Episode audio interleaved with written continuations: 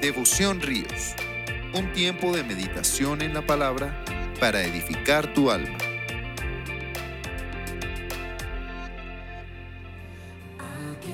Compartimos el devocional de la Iglesia Cristiana Ríos de Alabanza con nuestro pastor Juan Carlos López.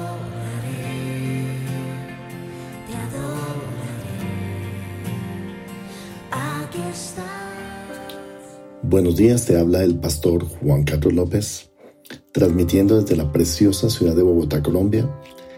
Tienen que visitarnos aquellas personas que viven fuera del país cuando termine la pandemia, cuando todo se haya normalizado, porque yo declaro que todo volverá a su cauce normal. Pero lo que no volverá será la falta de hambre y sed de la palabra de Dios. Nosotros eh, anunciamos que este tiempo iba a venir, nosotros lo declaramos a través de palabra profética, de, predicaciones.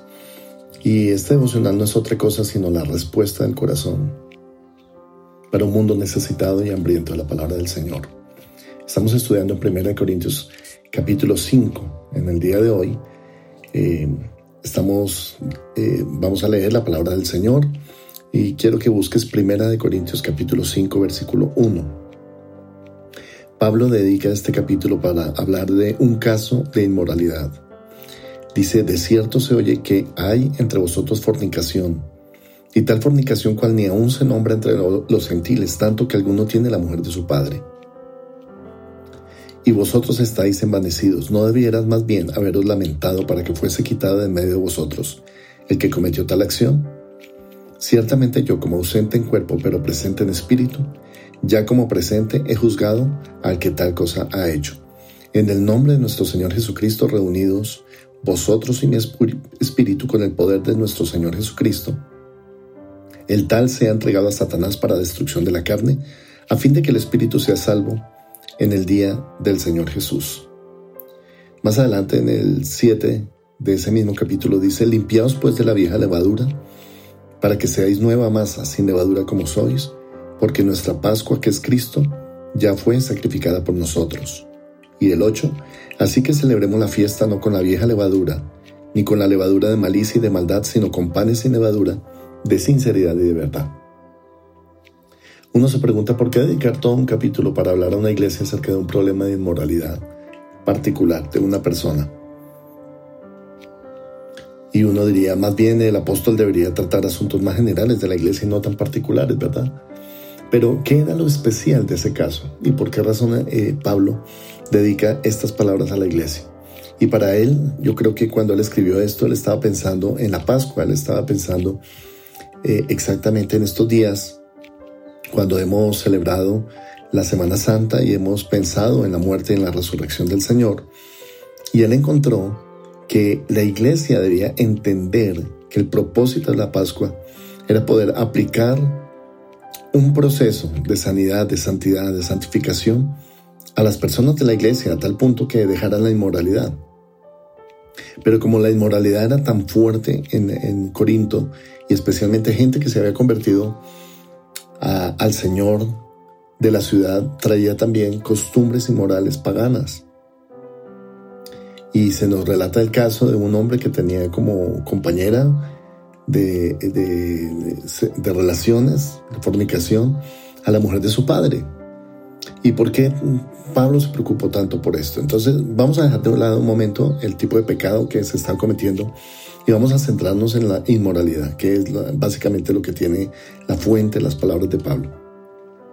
Lo esencial no era discutir el problema de inmoralidad, sino cuál debería ser la actitud de la iglesia frente a, a la inmoralidad, buscando la pureza sexual y tener una relación sana de convivencia entre las parejas, los matrimonios y traer sanidad también a las familias. Para eso era importante que Pablo llevara a la iglesia a pensar en la Pascua. ¿Cuál era el objetivo, el sentido, el significado de la Pascua? De esa manera hemos llegado a entender que el objetivo de la Pascua era la liberación del pueblo de Israel, de Egipto. Dios no quería solamente liberar al pueblo de Israel de unas costumbres o de un gobierno tirano como eran los egipcios frente a Israel, sino que él lo que quería hacer era llevar al pueblo de Dios a una liberación espiritual, a que dejaran de, de depender del mundo, de pensar como el mundo, de actuar como el mundo. Me asombra que hay muchos cristianos hoy en día que comparten todas las costumbres del mundo y no hacen ninguna diferencia entre ir a la iglesia o no ir, entre practicar las costumbres del mundo o no practicarlas.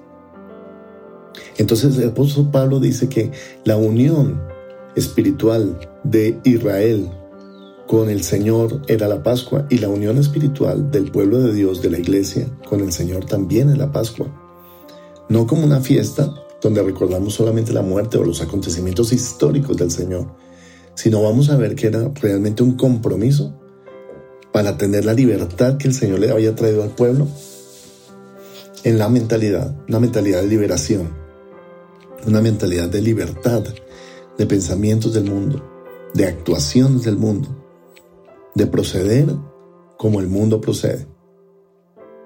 Y Pablo llega a la conclusión de que el verdadero sentido de la Pascua es que Cristo es el Cordero de Dios, sacrificado por los pecados de este mundo.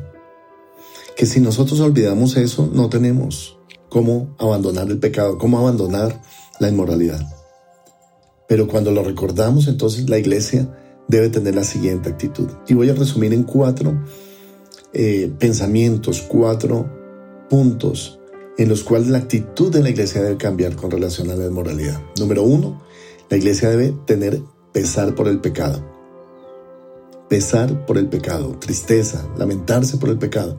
Que el pecado no sea una condición permanente en la vida de la iglesia. Primera Corintios 5.2 dice, y vosotros estáis envanecidos. ¿No debieras más bien haberos lamentado para que fuese quitado en medio de vosotros el que cometió tal acción? Si practicáramos esta palabra hoy en día en las iglesias, yo creo que muchas iglesias quedarían en la mitad de los asistentes. Pero Pablo no está diciendo que saquemos a la gente que es fornicaria o inmoral. Lo que está diciendo es que la actitud del resto de la iglesia tiene que cambiar y debe tener pesar por el pecado. Orando, exhortando a los hermanos que están en esta condición para que sientan pesar, sientan dolor por el pecado, que no sea una actitud indiferente hacia el pecado la que nos gobierna a nosotros. Número dos, la siguiente actitud que Pablo busca es confrontar los pecados sexuales de los hermanos. 1 Corintios 5:4 dice, en el nombre de nuestro Señor Jesucristo, reunidos vosotros y mi espíritu con el poder de nuestro Señor Jesucristo. Y luego dice la acción que debía hacerse con relación al pecado de este hermano. Muy importante confrontar los pecados sexuales. ¿Por qué? Porque si no los confrontamos simplemente, nuestra actitud hacia el pecado no va a cambiar. Si tú estás enterado de que tu mejor amigo tiene un pecado sexual, lo mejor que puedes hacer es confrontarlo ¿Qué es confrontar? Confrontar es no dejar pasar por alto el pecado, no dejar pasar por alto la, situación, ser indiferente ante una situación, así no sea de mi propia persona, pero que tiene o involucra a hermanos de la iglesia. Segunda actitud tenía que ver con la responsabilidad frente al pecado de los demás. Así como la primera tenía que ver con la responsabilidad sobre nuestro pecado, la segunda actitud que Pablo nos exhorta es a no tener una actitud indiferente frente al pecado de los demás, sino llevarlos con amor, con cariño, pero también con firmeza para que abandonen su pecado. Número tres, la tercera actitud que Pablo nos dice es limpiar a la iglesia de la levadura del mundo. 1 Corintios 5:7 dice, limpiaos pues de la vieja levadura, para que seáis nueva masa, sin levadura como sois, porque nuestra Pascua, que es Cristo, ya fue sacrificada por nosotros. Eso quiere decir que la iglesia también está, tiene un nivel de contaminación. Claro, si buscamos una iglesia perfecta donde no haya nada de pecado, no la hay. Pero lo que nos, sí nos dice es que debemos tener una actitud de limpiar a la iglesia de esa levadura. Quiero explicar qué era lo que pasaba. Los israelitas, antes de celebrar la fiesta de la Pascua, ellos buscaban en toda la casa la levadura y la sacaban. ¿Por qué la levadura era sinónimo del pecado? Porque la levadura inflaba el pan, haciendo del pan algo inflado, algo irreal. Para ellos el pan sin levadura era sinónimo de sinceridad, de transparencia, de honestidad, de integridad. Y por eso se dedicaban muy buen tiempo para buscar en toda la casa aquellas cosas que tuvieran levadura, para sacarlas de su casa y poder tener un pan sin levadura, entre comillas. Y ese pan sin levadura representa la vida que tú debes tener delante del Señor. No una vida contaminada por el mundo, contaminada por los pensamientos del mundo, las canciones del mundo, los ídolos que el mundo adora, el pensamiento mundano, sino que era una iglesia sin la levadura del pecado. 1 Corintios 5:7. Y la, la cuarta actitud que Pablo buscó reflejar en la iglesia a través de este caso era alejarse de toda fuente de pecado. En 1 Corintios 5 del 9 al 10, él comienza con el 9 y dice, os he escrito por carta que no os juntéis con los fornicarios. No absolutamente con los fornicarios de este mundo, con los ávaros o con los ladrones o con los idólatras, pues en tal caso os sería necesario salir del mundo, claro. No hagas de la gente pecadora tu mejor amiga, tu consejera, tu fuente de conocimiento, tu comparación. Es que tal persona sí hace esto y yo no puedo. Es que tal persona tiene tal libertad, hace esto, practica esto, pero yo no puedo. Aléjate de toda fuente del pecado. Porque siguiendo estos consejos vamos a vivir la Pascua que es Cristo.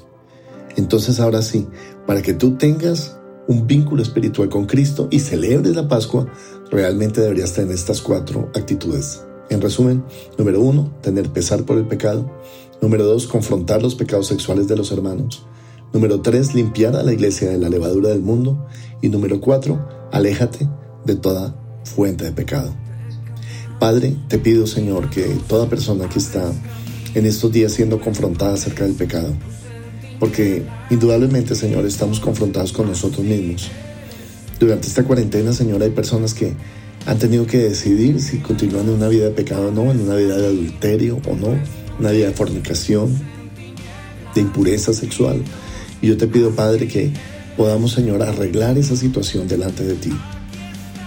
Volver a la cruz, pensar en nuestro pecado con pesar, arrepentirnos, Señor, dar la vuelta, cambiar, Señor. Y te pido, Padre, que si hay una persona aquí que está siendo confrontada por su pecado, esa persona pueda, Señor, ir a sus autoridades, ir a sus líderes y buscar Señor, la sanidad, buscar la restauración, quitando la levadura del mundo, de su propia vida. Te pido por una iglesia santa, Señor, una iglesia pura, tal como Pablo quería, Señor. Y por esa razón también declaramos, Señor, que la iglesia es un hospital lleno de enfermos, pero que desean la cura, que desean la sanidad. Señor, te pido que añadas miles y miles de personas a tu iglesia en este tiempo, cuando no podemos reunirnos, cuando no podemos ir a la iglesia física, pero tenemos la iglesia espiritual. Gracias, amado Dios, por esta mañana, en el nombre poderoso de Jesús. Amén y amén. Si te gustó este devocional, te voy a pedir que lo compartas con todos tus amigos.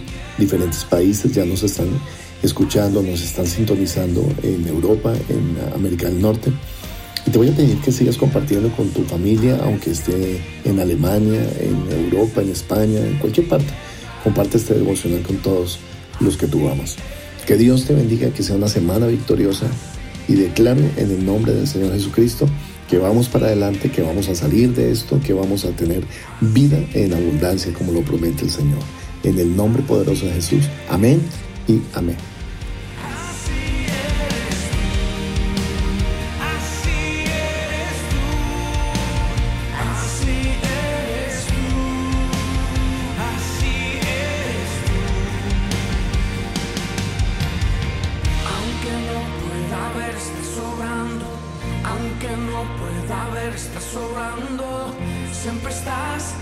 Siempre estás sobrando, siempre estás, siempre estás sobrando, aunque no pueda ver, estás sobrando, aunque no... Devoción Ríos, un tiempo de meditación en la palabra para edificar tu alma.